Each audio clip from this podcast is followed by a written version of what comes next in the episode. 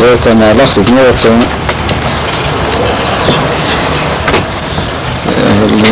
נחזר קצת על הדברים. רבי צדוק כאן דיבר על שתי, שני מיני השגות של אלוקות, שהוא קורא לה השגות העיגולים והשגות היושר. את השגות ה... השגת העיגולים, לא נחזר על כל השורשים הקבליים של העניין. בכל מקום, זאת האמונה שירושה אלינו מאבותינו. זאת אומרת, היהודי, בעצם, היותו יהודי, בעצם מי שמזהה את עצמו כיהודי, בזה עצמו אה, הוא מאמין, כן? בניגוד נאמר אה, לאנגלי, שהעובדה שהאנגלי אין לה, אה, עם האמינה שלו ולא כלום, הוא... זה שני מישורים נפרדים. אז אה, זה שאנחנו מרגישים, מבינים, חיים את עצמנו כיהודים, זה עצמו אה, הופך אותנו למאמינים.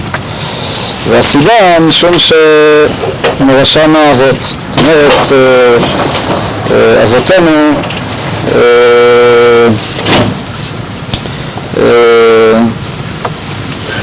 הורישו לנו את אותה אמונה. האבות הם אלה שיצרו את האופי הלאומי היהודי, ואז האדם שמרגיש את עצמו כחלק מהעם, שהוא חי כחלק מהעם, וזה עצמו הוא מאמין. ומהבחינה הזאת כל יהודי באשר יהודי, אז הוא גם אה, מאמין. כמובן, אני אומר, אה, הכוונה היא ליהודי שמרגיש את עצמו כיהודי. זאת אומרת, לצערנו יש מצב שבו אדם קראת את עצמו אה, מעם ישראל, הוא כבר לא מזהה את עצמו כיהודי. אה, אבל מי שחי, נולד לתוך מציאות יהודית וחי אותה, מזדהה איתה, לא ניתק את עצמו ממנה, לא קראת את עצמו, אז בזה עצמו הוא מאמין, וזה כאמור בעצם היותו יהודי.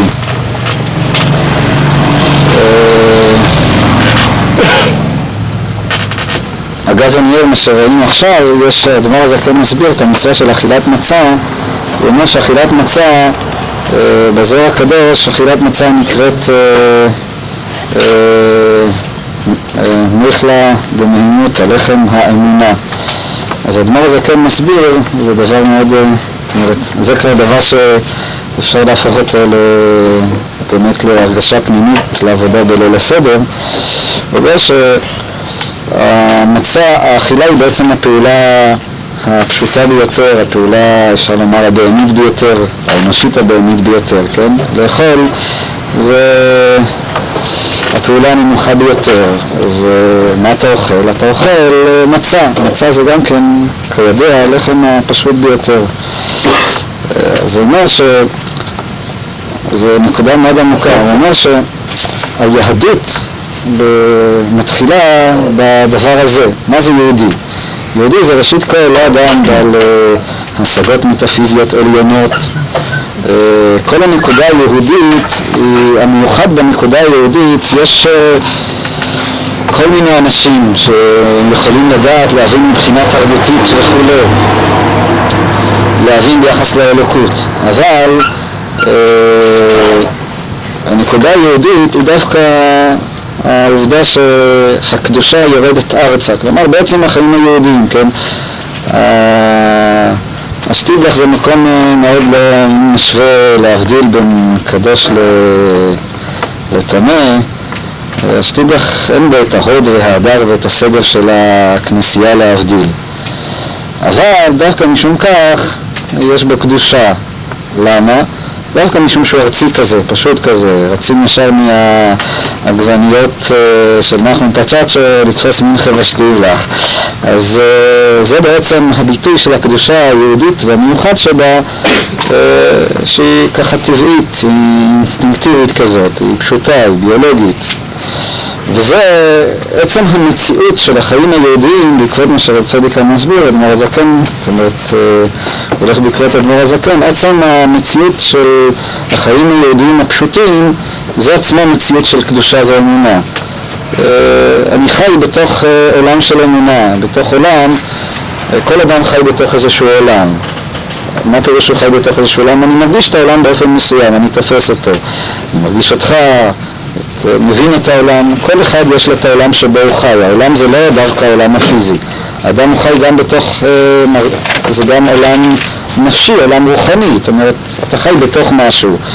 מי שחי בתוך עולם היהודי, היהדות, אז הוא חי בתוך עולם שיש בו אלוקים, זה העולם שבו הוא חי, וזה אצלו דבר פשוט, טבעי.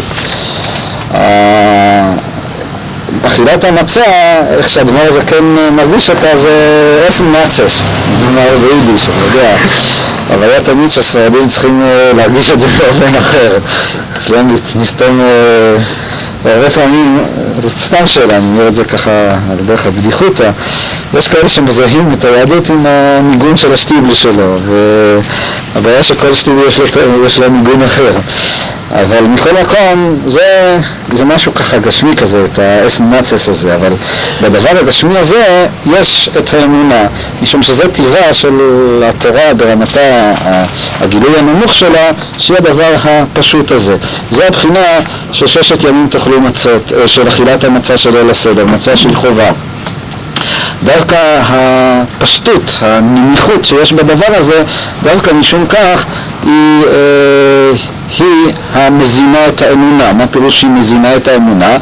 בזה שאתה חי, אם מנח את זה במונחים רחבים יותר, חי בתוך עולם של תורה ומצוות, בלי רמות מיסטיות, מטאפיזיקות, השגות אלוקות וכן הלאה, זה מתחיל הבסיס בפשטות היהודית הזאת, באינטנסיביות הזאת של תורה ומצוות.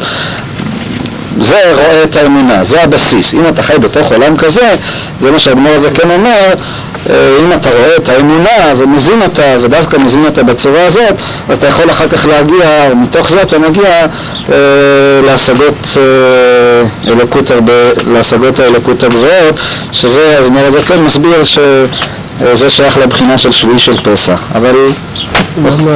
למה דווקא מתוך זה? מה הקשר?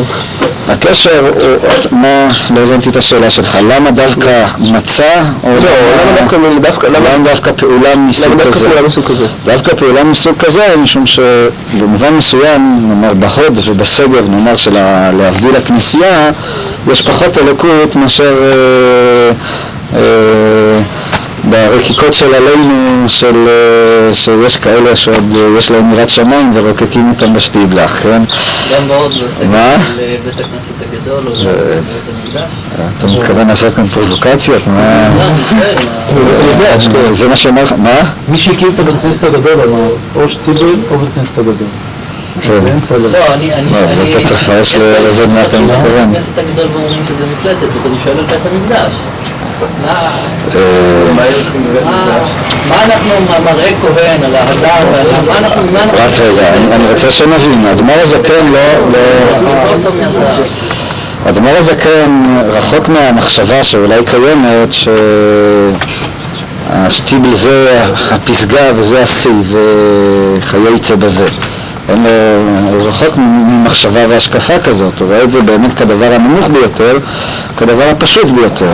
אבל האדמו"ר הזקן שמבחין בין זה לבין, אין כרגע לכנה את התורה הזאת, לבין מה שחסידי אומות העולם יכולים להגיע. זאת אומרת, בהוד ובסדר של להבדיל הכנסייה יש משהו מחוצן. כלומר, ביהדות אתה חי את. אתה נמצא בתוך, אתה נולדת לתוך מציאות של אמונה, זה הלחם של האמונה. בכנסייה אתה נמצא מבחוץ, אתה יכול להבין, אתה יכול אפילו אולי להגיע לכלל איזושהי התפעמות, אבל זאת לא המציאות העצמית של החיים שלך, אתה לא חי, זה לא העולם שבו אתה חי, אתה חי בתוך עולם מסוים, אתה יכול מתוכו להשקיף ולראות כל מיני דברים ולגלות את האלוקות שנמצאת במציאות, אבל הדבר הזה, עצם העובדה שיש משהו עצמי, כשאני אומר משהו עצמי אני מתכוון למשהו שאתה חי אותו, לא חושב עליו, לא מבין אותו, הוא לא נמצא מבחוץ לך, אלא הוא אתה. הפשטות הזאת, הפשטות היהודית האינטנסיבית הזאת, יש בה מעלה ומדרגה, היא נאמר אף על פי שמבחינה מסוימת היא נמוכה יותר, יש לה מדרגה ומעלה יותר מאשר ההשגה של חסידי אומות העולם, שהיא השגה מבחינה מסוימת ולעולם נשארת חיצונית. אבל גם האדמו"ר הזקן, ללא ספק אומר שיש עצמיות, השגות אלוקות שהן שייכות לנשמה עצמה. נשמה שנתת בתורה היא שהיא הכלי שדרכו משיגים אלוקות, שללא ספק הם גבוהים ועליונים הרבה יותר מאשר הפשטות הזאת של השטיבלח. זה רק האמצעי, זה הרי, האמונה היא הדרגה הנמוכה ביותר, היא ספירת המלכות שנקראת אמונה, הבחינה הנמוכה ביותר של החיצוניות, אבל היא עדיין רוחניות, אבל זה רק אמצעי, כלי, מעבר להשגות אלוקות עליונות, עליונות, כן? להשגות של הנשמה, שהן גם כן השגות עצמיות. אבל זה נכון ביחס לשאלה, אני לא יודע באיזה נשאר אתה שואל, אבל אם אני אענה לך במישור שאתה שואל את השאלה, זה יהיה היחס בין בית המקדש. ולא ספק בית המקדש זה לא שציבי, כן? אבל בית המקדש יש בו, אם אני אענה נוסח אדמור הזה, כן, יש בו השגות אלוקות עצמיות, כן? יש בו גילוי שכינה, יש בו ראיית אלוקים, כן? דבר שהבסיס שלו נמצא בשטיבל, אבל להבדיל הוא לא נמצא בכנסייה, זה מה שהאדמו"ר הזקן אומר. יש כאן שאלה יותר מלכות שאני חושב שהכנסייה מפריעה לדון בה, וזה השאלה של אדם הזה לחגיגיות. באיזה מידה צריך להישאר משהו בכל זאת מחוץ למציאות בדבר הנשגב? השאלה היא נכונה, אבל אני לא... זאת אומרת, קשה לי לענות עליה כרגע, זאת אומרת, קשה להתייחס אליה. לא נגיד שאני יכול לענות עליה. מכל מקום, זה מה שהאדמו"ר הזקן מבין באכילת מצה. באכילת מצה של לחם עוני, שהיא האכילה הפשוטה הזאת. והיא דווקא המצווה הנמוכה, הגשמית, אתה אוכל, בזה אתה מקיים מצווה. איך זה יהיה עבודה? איך הוא רוצה לעשות איזה עבודה? העבודה היא בעצם זה שיהודי, אני לא חושב שזה יהפוך להיות עבודה במובן של העבודה, אלא במובן העבודה היא בקיום מצוות. יש עבודה, עבודה חסידית, ויש קיום מצוות, וכאן במקרה הזה זה בחינה של קיום מצוות. דהיינו שדווקא בצד הפשטי שבה, הנמוך שבה, אתה יושב ואוכל מצות, כן? ודווקא בדבר הזה, בסעודה הזאת, יש את ראיית האמונה. בזה אנחנו רואים את האמונה. אנחנו מחזקים ומפרנסים את האמונה שירושה לנו לאבותינו. הבחינה השנייה, אומר רבי צדוק, היא הבחינה, והבחינה הזאת אין השתדלות. בזה עצמה שאתה נולדת כיהודי, אז כבר יש לך את האמונה. כלומר, אין כאן עניין של עבודה בעצמך, של מחשבה עצמית אישית, של עמידה שלך מול הדברים, של התמודדות אישית כמו שאומרים היום וכן הלאה, אלא זה בעצם ההתבטלות שלי וההזדהות שלי עם, עם מה שבא לי בירושה מאבותיי. הבחינה השנייה, שכמו שראינו אתמול רבי צדוק מזהה אותה, וזו הנקודה המעניינת והמיוחדת שאתמול למדנו על המקורות שלה, הוא מזהה אותה עם התורה. התורה היא למעשה ההשגה הפרטית, והיא ההשתדלות, והיא בעצם הביטוי שלה דווקא האינדיבידואליות. כך מסביר רבי צדוק את מה שכתוב, אנוכי השם אלוקיך. אנוכי השם אלוקיך, אלוקיך, כל אחד ואחד, ולא אלוקינו. אנוכי, לשון פרט, היינו לכל אחד בפרט כפי משהו. כלומר, ומבחינה זאת, זאת היא הנקודה שאני מרגיש אותה כאולי המרכזית אצל האיש ביצעי, אצל האיש ביצעי ואצל רבי צדוק, הנקודה הזאת של האינדיבידואליות והאותנטיות. כלומר, שלעולם אינך יכול להאמין באלוקים, לעבוד את השם, להיות אמיתי, אלא אם כן אתה תעמוד אישית מול הקדוש ברוך הוא. אתה תשאל את, תשאל את השאלות שלך באופן אישי קונקרטי לחלוטין, וגם תעמוד על האמת באופן האישי הפרטי שלך. זאת אומרת, בניגוד לדרגה הראשונה שבעצם אין, אין בזה שום צד אישי, נולדת לתוך הדבר הזה, לשייך בזה גדר של השתדלות. הדבר השני זה ההשתדלות שלך. כלומר, כל זמן שאתה לא תאמין באלוקים, אתה תאמין באלוקים כפשוטו בחיים הממשיים שלך, לא מתוך שנולדת לתוך מציאות יהודית, אלא כי אתה כפשוטו, אתה באמת מאמין באלוקים, זה אתה שהאלוקים, והאלוקים מבחינה זאת הוא אלוקים שלך, מתגלה לך אנוכי, בבחינה הפרטית האינדיבידואלית, אז בעצם לא תהיה לך אמונה. האמונה שלך תהיה, לא תהיה אמונה במובן האמיתי שלה. אבל בשביל להאמין באלוקים, אתה אינך במובן הזה, במדרגת הישר, אינך יכול להסתמך על אבותיך, אינך יכול להסתמך על רבניך, אינך יכול להסתמך על, על שום דבר אינך יכול להסתמך, אלא זה צריך להיות עניין אישי שלך, ודווקא וכאן העמל של האדם. הנקודה המיוחדת ברב צדיק שזאת היא הבחינה של ההשתדלות של לימוד תורה. זאת אומרת, בניגוד להדרכות כפי שראינו אתמול ש...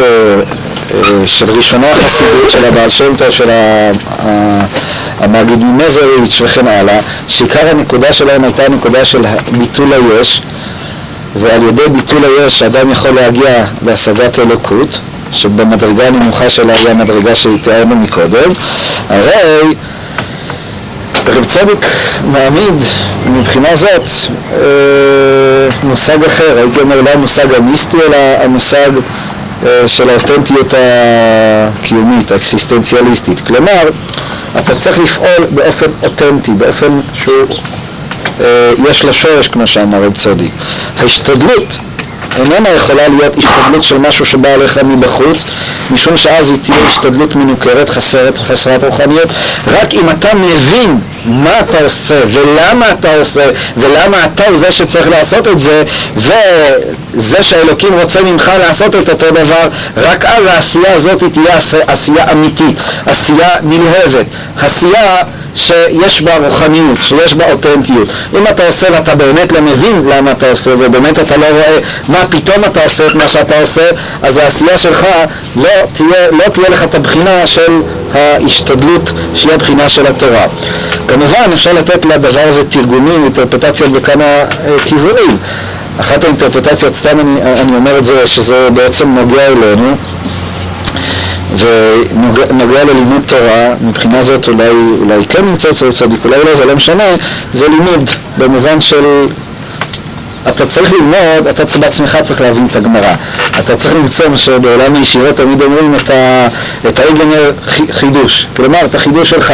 כל זמן שאתה לא הבנת בעצמך את מה שכתוב בגמרא, את מה שהבאי אומר, את, את מה שהרשב"א, איך אתה היית מסביר את הדברים, אין לך את הדרך שלך בלימוד, אז בעצם לא הבנת, לא התחלת להבין.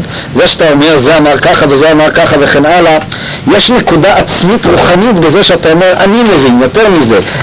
אי אפשר אלא שאתה תבין. זה אם אתה אומר, זה אמר ככה וזה אמר ככה וזה סובר ככה וכן הלאה, אתה רק חוזר על הדברים. אבל בשביל לפגוש את ההבנה שתמונה בהם, אתה צריך להבין. אתה צריך להבין מה בעצם מונח כאן, מה ההיגיון הפנימי של הדבר. והדבר הזה, שזאת היא הבחינה של ההשתדלות בתורה, היא גם כן קשורה לאינדיבידואליות של התורה, כמו שרב צדיק מסביר כאן. כלומר, הגילוי האלוקי מופיע דרך האותנטיות של, של, של הפרט, של, של האינדיבידואל. והנקודה הזאת היא בעצם מהווה נקודה מאוד מאוד מרכזית אצל רב צדיק. הוא לא כמובן בא לשלול את הנקודה הראשונה שמבחינת מדרגה יותר גבוהה, אבל הנקודה של ההשתדלות היא הנקודה הזאת, הנקודה של אנוכי השם אלוקיך. יותר על כן, ובנקודה הזאת אנחנו סיימנו. זה ההבדל, כך מסביר רב צדיק. שוב, איך לתרגם את זה לממשות שלנו, אפשר למצוא לזה תרגומים בכל מיני מובנים. אני חושב שחלק מההשתדלות זה שלא נקבל את הדברים של רב צדיק ככה, אלא ננסה להבין את זה בבחינת אנוכי שלנו. מכל מקום, בהבחנה שבין יעקב לעשיו. עשיו, אומר רב צדיק על פי דרכו, הוא אדם שמשתדל, הוא צדיק, הוא עושה את הכל, אבל הוא צדיק של העולם הזה. זאת אומרת, הוא, הוא, כל תודעתו הדתית, כל קיום המצוות שלו בנוי על הבנה שכאילו הוא עושה, על ה... התודעה של העולם הזה. לכן אפילו שהוא יעשה את הכל, אבל העשייה שלו לא תהיה עשייה אותנטית, היא עשייה שמבחוץ. הוא, כן, בדוגמה שהבאנו, אותו הומניסטן דגול מרבבה, כן? הוא הומניסטן גדול, אבל אנחנו מרגישים שההומניזם שלו הוא אסתטי, כלומר הוא בנוי על תודעה של העולם הזה. אין בו שורש, הוא לא אותנטי.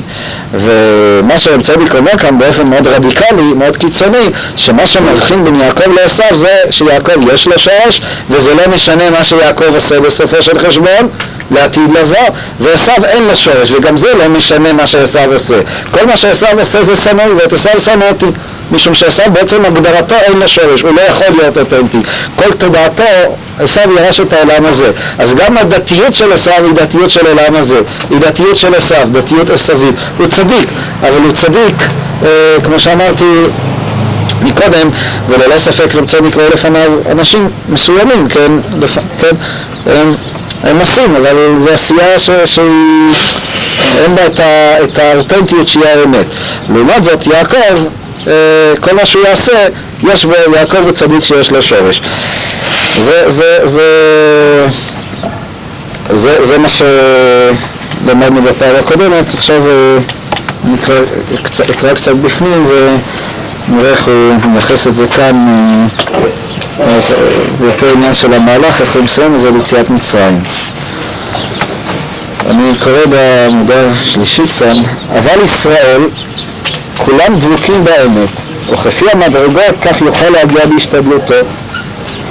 ובוודאי, אדם לראתה שפחה וכולי המדרגות, דלולכם לא שייך לקרות שפחה כלל, רק וגם מדרגות היותר קטנים, השפחות, היה למעלה ממדרגות יחזקאל בהשתדלותו בעולם הזה. זאת אומרת, השפחה היא ראתה על הים, אומר רב צדיק, היא ראתה, אבל כן, היא הייתה שפחה. זאת אומרת, כל העניין של הראייה של ים סוף, של יציאת מצרים, הייתה בבחינה של השפחה. וזאת היא הנקודה הנוספת שכן, שאתמול למדנו, שההשתדלות בסופו של חשבון היא השתדלות למשהו שבעצם מלכתחילה אה, נקבע שזה הדבר שתגיע אליו. האדם לא יכול לגעת במוכן לחברו אה, ולא כלום. אבל מדרגת יחזקאל לעולם הבא, זה נאמר עין לראתה וכו', וכן בעוד שפיכת הרוח לכל בשר יהיה כן מדרגות. כן, זו המדרגה השנייה של העיגולים. וכן בעוד דיבור אנוכי, העיר לכל אדם ולכל נפש ולכל הדורות כפי פרט השגתם. ודיבור זה ניצב קיים בכל נפשות שבכל הדורות שהיו כולם במעמד הר סיני. כל אחד למד את התורה של אמר רב צדיק במעמד הר סיני, וזה נמצא, ודיבור זה נמצא וקיים. כשאתה נולד אתה, אתה לא יכול להיות משהו אחר ממה שאתה. זה בעצם מה שאומר רב צדיק. ובמעמד הר סיני למדת את התורה שלך, שזה הרוחניות שלך, שזה פנימיותך, ואתה לא יכול להיות משהו אחר, משום שדיבורו של הקדוש ברוך הוא הוא מציאות. ובכל דור ודור שיוצאים לפועל בגוף בעולם הזה, גם דיבור זה יוצא בפועל בקרב לבם בעת התחלת תניעתם מדברי תורה והשתדלות. נראה להם אור זה באנוכי בלא השתדלות נשיג ערב השם יתברך, אשר אך לשלב משה כי לשם יתברך מעררו להשגת אור זה אתה מוכן והשתדלותך תשיגנו. זאת נקודה נוספת שרב צדיק מזכיר אותה גם כן בהרבה מקומות. הוא אומר שבהתחלה כשאדם נכנס לעבודת השם, הרבה פעמים כן, בשנה ראשונה בישיבה, הרבה פעמים אדם יש לו כל השגות, התעוררות, הבנות וכן הלאה. אחר כך הוא מגיע לשנה שנייה, שלישית, אז הוא מביא שנפילה, ימים אשר אין בהם חפץ. אין חוזק החסידות כתחילתה. אז רב צדיק מסביר שבעצם הכוונה היא כזאת, שבהתחלה הקדוש ברוך הוא אה, מאיר לו לאדם את אותו דבר שהוא צריך להגיע אליו כתוצאה משתדלותו. זאת אומרת, בסופו של חשבון, הדברים שאתה נפגש איתם בהתחלה והם מדברים אליך ומאירים לך ומחיים אותך, הם הם הדברים שלך. ובסופו של חשבון, אם אתה אדם עושה, אדם לא יכול להשתדל בכיוון שאיננו שייך לו. זאת היא הנקודה. כלומר, כמה שאתה תשתדל מתוך כל מיני סיבות, במקרה נפלת לחברה שהכיוון הרוחני שלהם איננו הכיוון שלך, בסופו של חשבון זה לא, לא תצליח, לא יעזור, כן? באיזשהו מקום, או שהאדם הזה ייפגע ולאט לאט חיוניותו תלך ותחלש, או שהוא יתפרץ ולמרוד וימצא לעצמו אפיקים אחרים. משום שאדם יכול למצוא, להשתדל רק בדבר ששייך לשורש נשמתו. ובסופו של חשבון, אם אדם, זה כבר אמור באנשים יותר מבוגרים, אם האדם עושה את חשבון נפשו, מה הוא עשה בימי חייו, לאיזה נקודות uh, הגיע במידה שהוא בכלל פעל, אז הוא בעצם רואה שעוד אותם דברים שכבר נתקל בהם כשהיה ילד צעיר, שאולי נתקל בהם כבר בהתחלה, הם הם הנקודות שמסביבם הוא הסתובב כל ימי חייו, הוא עבד דרכם, וכמובן התעמק והתקדם וכן הלאה וכן הלאה. כבר במעמד הר סיני אדם למד את התורה שלו, את החידושי התורה שלו, את הגישה הרוחנית שלו וכו' וכו'. בשביל שההשתדלות שלך תהיה השתדלות אמיתית, השתדלות, וזאת הרוחניות של ההשתדלות, אתה צריך להשתדל באותו דבר שבעצם שייך לך. אם אתה משתדל בדבר שאיננו שייך לך, אז לא תשיג את אור השם יתברך. וזה פעם אשר הוצאתיך מארץ מצרים גם כן בלשון יחיד. שיציאת מצרים גם כן היה לכל אחד בפרט השגת, לכל אחד בפרט השגות אחרות כתם ראתה שפחה וכו', כמו שהסביר מקודם. בגלויות ישראל אינו מקרה, וסיפור מעשה לא היה נכתב בתנ"ך, אבל על כוחך לימוד דברי תורה, והיינו, ושיעבוד אומה בהם הוא שיעבוד אותו כוח הגובר באומה זו. עכשיו הוא מסביר מה זה העניין של יציאת מצרים. מה פירוש שהאומה משתעבדת באומה אחרת? אז הוא מסביר, הכוונה היא לשיעבוד רוחני, שאותו כוח של האומה אה, משעבד אה, את האומה האחרת. זאת אומרת שאומה מסוימת נכפפת מבחינה רוחנית אה, לאומה אחרת, היא משתעבדת לאותה אומה. וכך מצרים בכשפים, הדרך של המהלך שלו, כמו שאמרו ז"ל, כבן אתה מכניס לאפרים ו- וכן הלאה, על משה רבנו. הוא פירוש כשפים שמכחישים כוח של מעלה, כן? כפי שחז"ל דרשו בסנהדרין. מה, מה פירוש מכחישים? היינו השתדלות לפעול בהשתדלותו נגד רצון השם יתברך, ושאין השם יתברך המנהיג. אבל אלוקיך פירוש מנהיגך, והוא יציאת מצרים שאיר השם יתברך, והוא לבדו המנהיג בפרטות בכל נפש בנפש ולא דרך כלל לבד. יש כאן מבחינת הרעיון דבר מאוד נפלא. מתי אדם יוצא ממצרים? אדם יוצא ממצרים ברגע יציאת מצרים, שהיא הלידה של עם ישראל, היא היציאה מתוך המחשבה או ההכרה שאתה יכול להשתדל השתדלות שהיא בעצם מנוכרת אה, לדבר שנקראת אליו, שהיא במובן מסוים, לא במובן מסוים, שהיא השתדלות נגד רצון השם יתברך.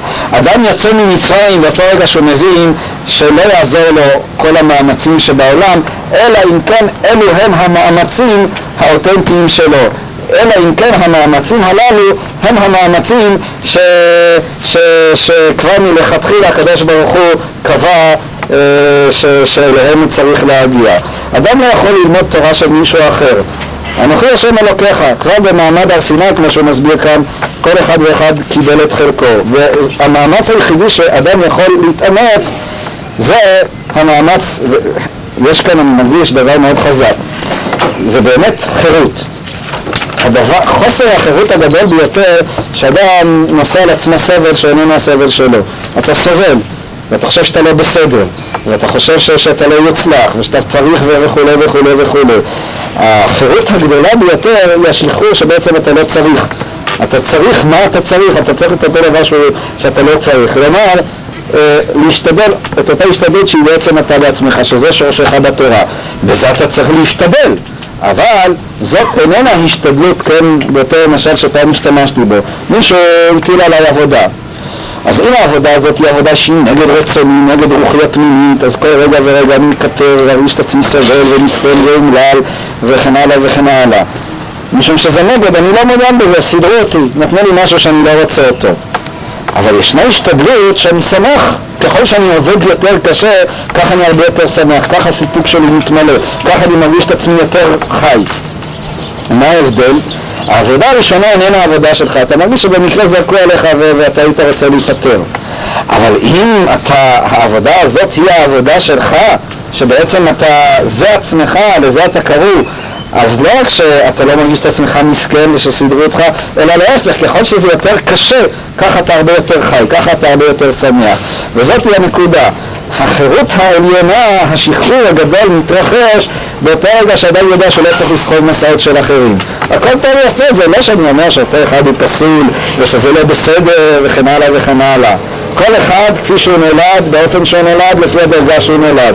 והבחינה הזאת, אם אדם נולד שפחה, אז הוא יישאר שפחה. משהו צריך להשתדל, כמו שבסיפור הידוע על... על רב שמחה בן פשיסחה, לא, בעצם רב זוסיה, ש... ש...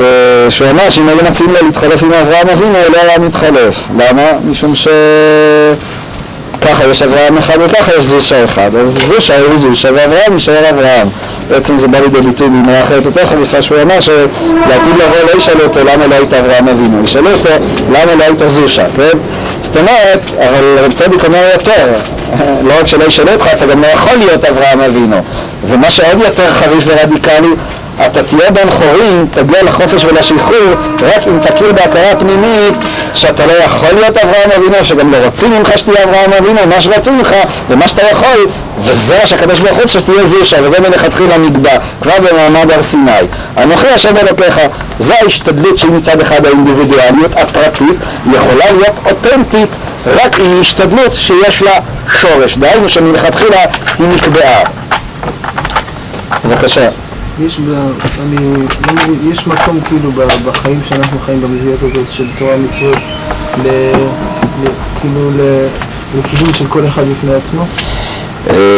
שאלת שאלה שהיא השאלה מתבקשת, דהיינו איפה זה בא לידי ביטוי בעלי מעשה.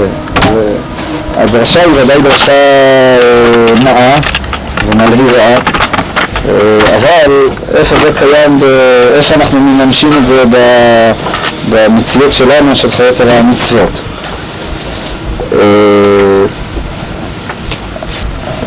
אני יכול, אני חושב, הכתבים של השביצאים בעיקר, גם של רבי צדוק, הם די משופעים ברחוד וצד ומימוש של העניין. אבל זה עולם שלם, כן? בסך הכל מבחינה זאת עולם התורה הוא באמת עולם שכולה בי, לא רק במובן המטאפיזי העליון, אלא אפילו במובן הארצי. אתה יכול למצוא בתורה מבחינת מסוימת את כל הגישות שקיימות בעולם בסתרה בקדושה. באמת, אני חושב שאפשר למצוא לכל הדרכה, לכל גישה, לכל רעיון שאתה מצא, אתה יכול למצוא אותו גם בתורה. אבל התורה עצמה, היהדות עצמה, היא מגוונת אה, בזרמים, בשיטות ואפילו במחלוקות וכו'. מעבר לזה, יש כמובן גם את עצמך בתוך העניין הזה. כלומר, האדם צריך לשאול את עצמו איך אני עובד את השם. וזאת שאלה רצינית, ואם הוא שואל את זה, הוא צריך לשאול את זה כפרט. איך אני, פלוני, אלמוני, במציאות הקונקרטית שבה אני נמצא, איך אני עובד את השם? במה אני אעשה את רצון השם? כי פשוטו ממש. והדבר הזה אין לו תשובה חד משמעית, יש לו תשובה לכל אחד ואחד. אז אני מסכים שהמסגרת של ישיבה וכולי מבחינה זאת היא מסגרת הפוכה לנקודה הזאת, לרעיון הזה, אבל אם נדבר על היהודי בכלל, איך אתה חי את חייך כיהודי עובד השם, זאת שאלה שהיא צריכה לשאול במלוא הקונקרטיות שלה וגם במלוא הריאליות שלה. איך אני כפשוטו יש אלוקים? איך אני עושה את רצון השם? השאלה אם אני יכול לענות על הדבר הזה, וכאן ברור לחלוטין שאין תשובה אחת. זאת אומרת, אפילו לשאלה, כל היהודים יושבים ואוכלים מצה בליל הסדר. אבל מה זה לאכול מצה בליל הסדר? ומה במה המצה של הבריסקר ששם לו את השעון אה, על השולחן ומס... ו... וכל עניינו בזה שלא יבוא את הכזית בכדי אכילת פרס שיבלה את המצה, כפי שכתוב לך תחילה, ממצא מאוד קשה ומסובך, אה, לבין... אה, אה, קיום מצוות של יהודי חסידי שמכניס לתוך אכילת המצות הללו את התורה שלמד אצל אדמו"ר הזקן, התורה האחרת של רבי נחמן. מבחינה זאת, זה עולם רוחני שמאוד מאוד שונה. הוא שונה, זה לא... זה בעצם, הם עושים מבחינה מסוימת, הם עושים דברים שהם שונים ולפעמים גם הפוכים אחד מהשני, כן? זאת נקודה, ואז השאלה איך אני עובד את השם היא מקבלת uh, קונקרטיות, והשאלה היא גם מעבר, מעבר לדיוון ו- ו- וכן הלאה, זאת גם שאלה אישית שלי, אני יכול למצוא את האופן שבו אני עובד את השם. אותו דבר הזכרתי מקודם על לימוד תורה, דווקא בעולם ישיבות הליטאיות הנקודה הזאת במקום הזה מאוד הדגשה, כן?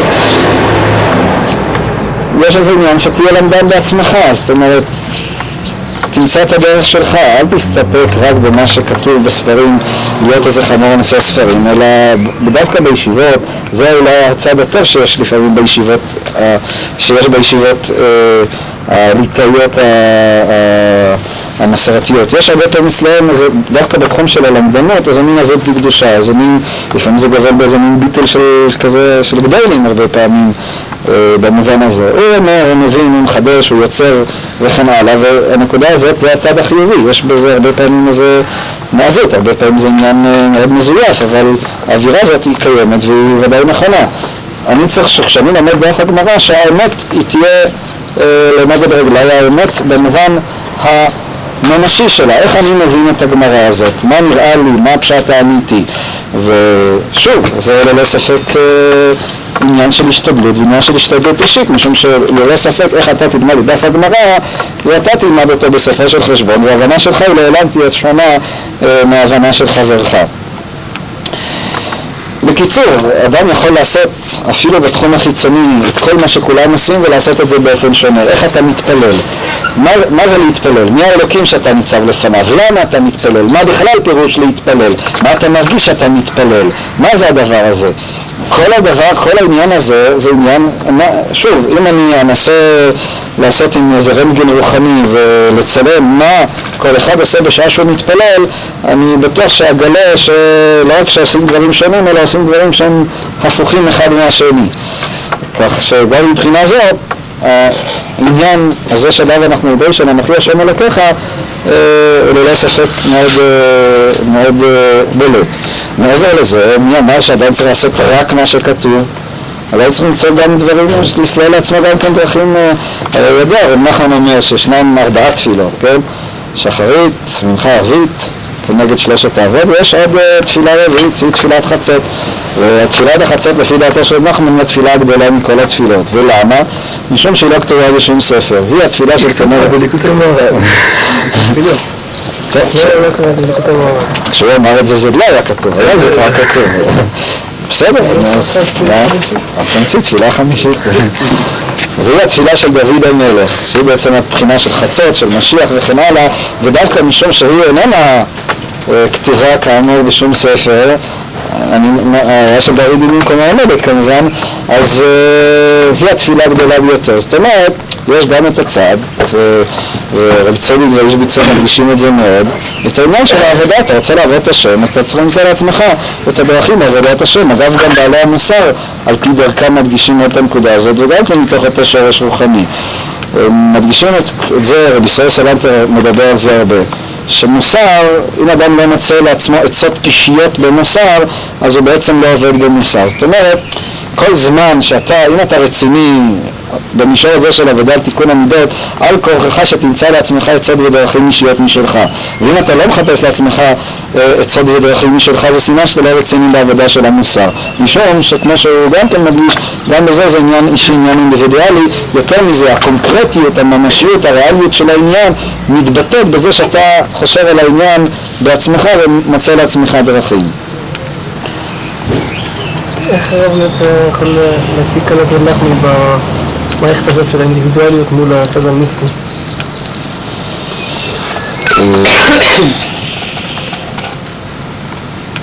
יש צדדים שהוא באמת מדבר על חיפוש נקודת האמת, אבל בכל אופן אני מרגיש שזה לא אותו דבר כמו פה. אני גם כן מרגיש ואני לא יודע לנסח את זה, גם משום שאצל בניגוד ל... לאיש ביצה יש אצל רב נחמן הרבה קטעים שאתה יכול לקרוא להם כקטעים מיסטיים, זאת אומרת של ראיות, של השגות וכו', ולא ההדגשה של העמידה על האמת של היחיד עם האותנטיות שלו וכו'. מצד שני יש ביטוי, כמו שאמרת, כל העניין של עזות דקדושה הוא מבטא, הוא נדמה לי הביטוי של העניין הזה. עזות דקדושה, אל תפחד, לך לך בדרכך, תגיד לכל העולם ככה, לך צריך להיות עזות דקדושה. כן, הנקודה הזאת של העזות בקדושה שמתגשת מאוד אצל, אצל נחמן, היא מבטאת את הנקודה הזאת של... כן, יותר מזה, כל התורה של רב נחמן בעצם... דרך חדשה. אה, אפשר לומר דרך חדשה. אה, אפשר להתכחש לדבר הזה. מה שרב נחמן אמר, אמר רב נחמן במובן מסוים, התאים את העולם של תורה ומצוות במשמעויות אה, חדשות ש... לא רק שלא היו לפני כן, אפילו בחסידות אפשר לומר שהם לא היו קיימות. עבודת השם בדרך של רב נחמן. ואומנם הוא אומר שהדרך החדשה הזאת היא הדרך הישנה, והיא תורה גבוהה וכולי. היא למעשה דרך ישנה, כן, זה סיפורי מעשיות משנים קדמוניות ושורשה עליון וגבוה. וכולי, אבל אפשר להתעלם, זאת אומרת, זה מבטא את העובדה שכשאני בא ללמוד תורה, לקיים מצוות, אז אני מצא לי את האופן, את הדרך, את ההקשר, את הרוחניות שדרכה אני מקיים את המצוות. הדבר הזה הוא קיים בכלל, כלומר, זה נכון כלפי כמעט כל אחד שחידש שיטה, בין אם זה בעלי המוסר, בין אם זה הרב, בין אם זה הרמב"ם וכו'.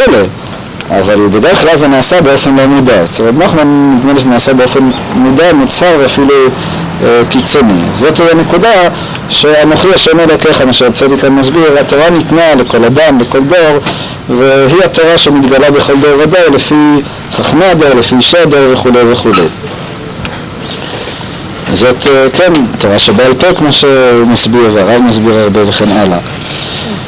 מכל מקום, הנקודה הרוחנית החזקה הנוספת שרציתי להגיש את היום זה העניין של יציאת מצרים. לצאת ממצרים, החירות נקנית באותו רגע שאתה מרגיש את עצמך משוחרר מלסחוב דברים שבעצם אינם שלך. תסחוב, אבל תסחוב את הגיבנת שלך.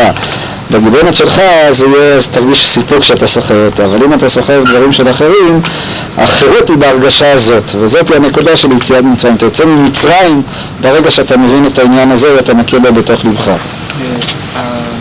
הנושא, כאן הוא מדבר על העניין שלעולם אתה לא תצליח לעשות את מה שלא הוכתב לך מראש שתעשה. ממילא אם אדם עושה גם את הדברים שהם לא שלו די, וגם אתה סוחב גם את המסעות של האחרים, גם הם הוכתבו לו שהוא יעשה. זאת אומרת, אז מאלה לא שכה להגיד כאן שום דבר. וזה גם כן המסע שלו. השאלה הזאת נשאלה בשיעור הקודם בסגנון אחר. אם אין עוד מלבדו, אז ממילא הכל יש לה שורש. גם חוסר האותנטיות יש לה שורש. ובכל זאת יש, יש דבר שיש לה שורש ויש דבר שאין לה שורש. כשאתה אומר על העולם הזה שהוא דמיון, כן? אבל הקדוש ברוך הוא עשה גם את הדבר הזה עצמו. אז אתה מבין מה התשובה, כן? מבחינת העצמות האלוקית העליונה וכו' וכו', אז היא נחינמי, אז לא שייך בכלל לדבר, אבל זה לא שייך שום גדר בדבר הזה, זאת אומרת, אבל כשאנחנו מדברים בגילוי ובהשתלשלות של הדברים, אז יש דברים שמתגלים באופן הישיר, יש דברים שמתגלים בשכנגדו, אז הכל, הכל יענק מהאלוקות, אין עוד מלבדו, אבל העובדה שהדבר הזה מתגלה באופן הזה, והדבר הזה מתגלה באופן של השנגדו, באופן של, ה, של הדמיון. כאילו סנוי פה? כן, זה משהו כתב שסנוי. כאילו סנוי, יש לנו אותו כתב. נדמה בעולם הזה כאילו סנוי. המשפט הזה כבר עצמד עידן, לא הבנו אותו כל כך. אני רק יודע שכאן איזשהו שיבוש. אולי נצא רק את הקטע בקריאה. וכפי השגת כל אחד זה כפי שרשו כך ומדרגת יציאתו ממצרים. וכך הייתה השגת ראייתם על רם ואז היה גמר יציאת מצרים כמו שמדבר. אגב, בכלל בחסידות ובחב"ד, וכנראה אצל רב צדוק גם כאן, שביעי של פסח זה בעצם היום הגדול יותר, היום של ה... מה? בחב"ד יש את העניין הזה של סעודת משיח וכן הלאה, אני לא יודע אם זה מהמקור של זה, נדמה לי שגם אצל הבעל שם טוב היה דבר כזה. מה? אצל הבעל שם טוב, כן, כמו שמתברר כי עכשיו היותר... מה? אבל הפתעה לשמיני של פסח בגלל כזה דבר. מה רואים? הפתעה של שמיני של פסח, הפתעה שלי מעצמאות. שמיני של פסח. לא, אני אומר, לקחו את זה, אני אומר, בגלל הטוב, אבל מה אתה רואה שם? לא, לא, לא. יצא חוץ לי כזה אישה, כזה, זה כבר... מצד זה שקוראים את זה אז? אה, חשבתי שאתה מדבר על משהו בתוכן. כן, אני חנמי. כמו שמתברר כי אשר ייתן את מצרים היום לא וגם ירדיון היה עדיין רעון והראייה אינה מקרה וסיפור, זאת אומרת ביציאת מצרים, כן, וסיפור מעשר, רק עדיין העולם שייכות לראותם, שעדיין אינם יזכחו לגמרי להסיק ראייה בים עד רגע קריאת ים סוף ובבדיחה בקדוש ברוך הוא לא תוסיפי וגומרים. כן, החירות בשלמותה הגיעה דווקא בשבילי של פסח, שאז הם כבר בכלל לא רואים את מצרים, רק כל זמן שאתה עדיין נאלץ להתמודד עם מצרים, עדיין אתה נאלץ להתמודד עם אנשים ש... אתה נכנס ללחץ, אתה רואה שאנשים אומרים שצריך לעשות ככה, אתה נכנס ללחץ, אז אתה עדיין לא יצאת ממצרים, אתה עדיין רואה את מצרים, יצא, כשהגעת לקריאת ים סוף כבר אתה מפסיק לראות אותם, הם לא מכניסים אותך בכלל ללחץ. זו הבטחה בכל מי ששור שב וגיזה קדיש על ישראל, הירא לא יראה מחשבה זו כלל בלבו חס וחלילה לומר לא יראה ולא יבין אלוקי יעקב. וכל מי שמזרע יעקב מאמין שהוא רואה ומבין ומשגיח בפרטות והוא מנה כללי, זהו לא תוסיף לשון רבים. ואז רוח אחר כך כל אחד יפרד בים. זאת אומרת, בהתחלה הם צריכים לצאת מהלחץ של מצרים, להפסיק לראות אותם, או רק ברגע שהפסיקו לראות את מצרים, אז הם מסוגלים להגיע להשגה הפרטית, האינדיבידואלית, האותנטית של כל אחד ואחד. ומזה נצמח אחר כך השגה בכל אחד, אחד בפרט במתן תורה באשר הצאתיך. כן, אחר כך זה בא, סוף הספירה, במתן תורה לפרטיות, כפי ההוצאה שהשגת בפרט נפשך כן תשיג אנוכי בפרט כנעל. ולכן נקרא שם מתברך בעת קריאת ים סוף השם איש מלחמה, זאת הערה נוספת. דכשפים מכחישים היינו כנלחם שרצה להכחישו לבטלו, וכן העתיד נאמר כאיש מלחמה כאיור וגמר, ונקרא כאיש ולא איש, כי ברכת עשיו על חרבך תחיה, גם כן מלחמה וניצוח לנבראים ולישראל ולא לפעמן ישר מעלה. ולפי שאמר הוא מביא כאן אני אני רש"י שמביא ספרי, לא זוכר אותו כרגע בדיוק, כנגד ישראל כאילו, לכן נקרא כאיש וחולה, הכף הדמיון היינו כלשון חכמים כאלו. כלומר, הוא רוצה לומר ש... מה? כן, כן, אתה צודק. מה שכתוב שם, שמי שנלחם נגד ישראל נלחם נגד הקדוש ברוך הוא.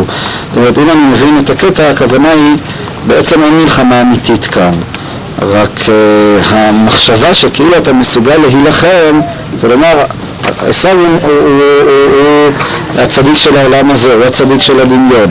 בעצם המלחמה איננה נגד הקדוש ברוך הוא, המלחמה היא רק מבחינת ישראל, והשם הוא כאיש מלחמה. זאת אומרת, זה בעצם לא מלחמה אמיתית, משום שבסופו של חשבון אי אפשר לעשות שום דבר נגד רצון הקדוש ברוך הוא. ורק מה, על הגב יש כאן מלחמה. ומה טבעה של המלחמה? טבעה של המלחמה היא סביב השאלה, סביב החירות. די מהמחשבה שאתה יכול לעשות משהו שאיננו בעצם להשתדל, השתדלות שאיננה שייכת לך. לגעת במוכן לחברך, שאתה יכול להשיג משהו. רק אם תבין שאתה אינך יכול להשיג משהו שמחוץ עליך, רק אז בעצם תוכל להשיג את מה, את משהו בעצם שלך. וכאמור, זאת היא אה, החירות.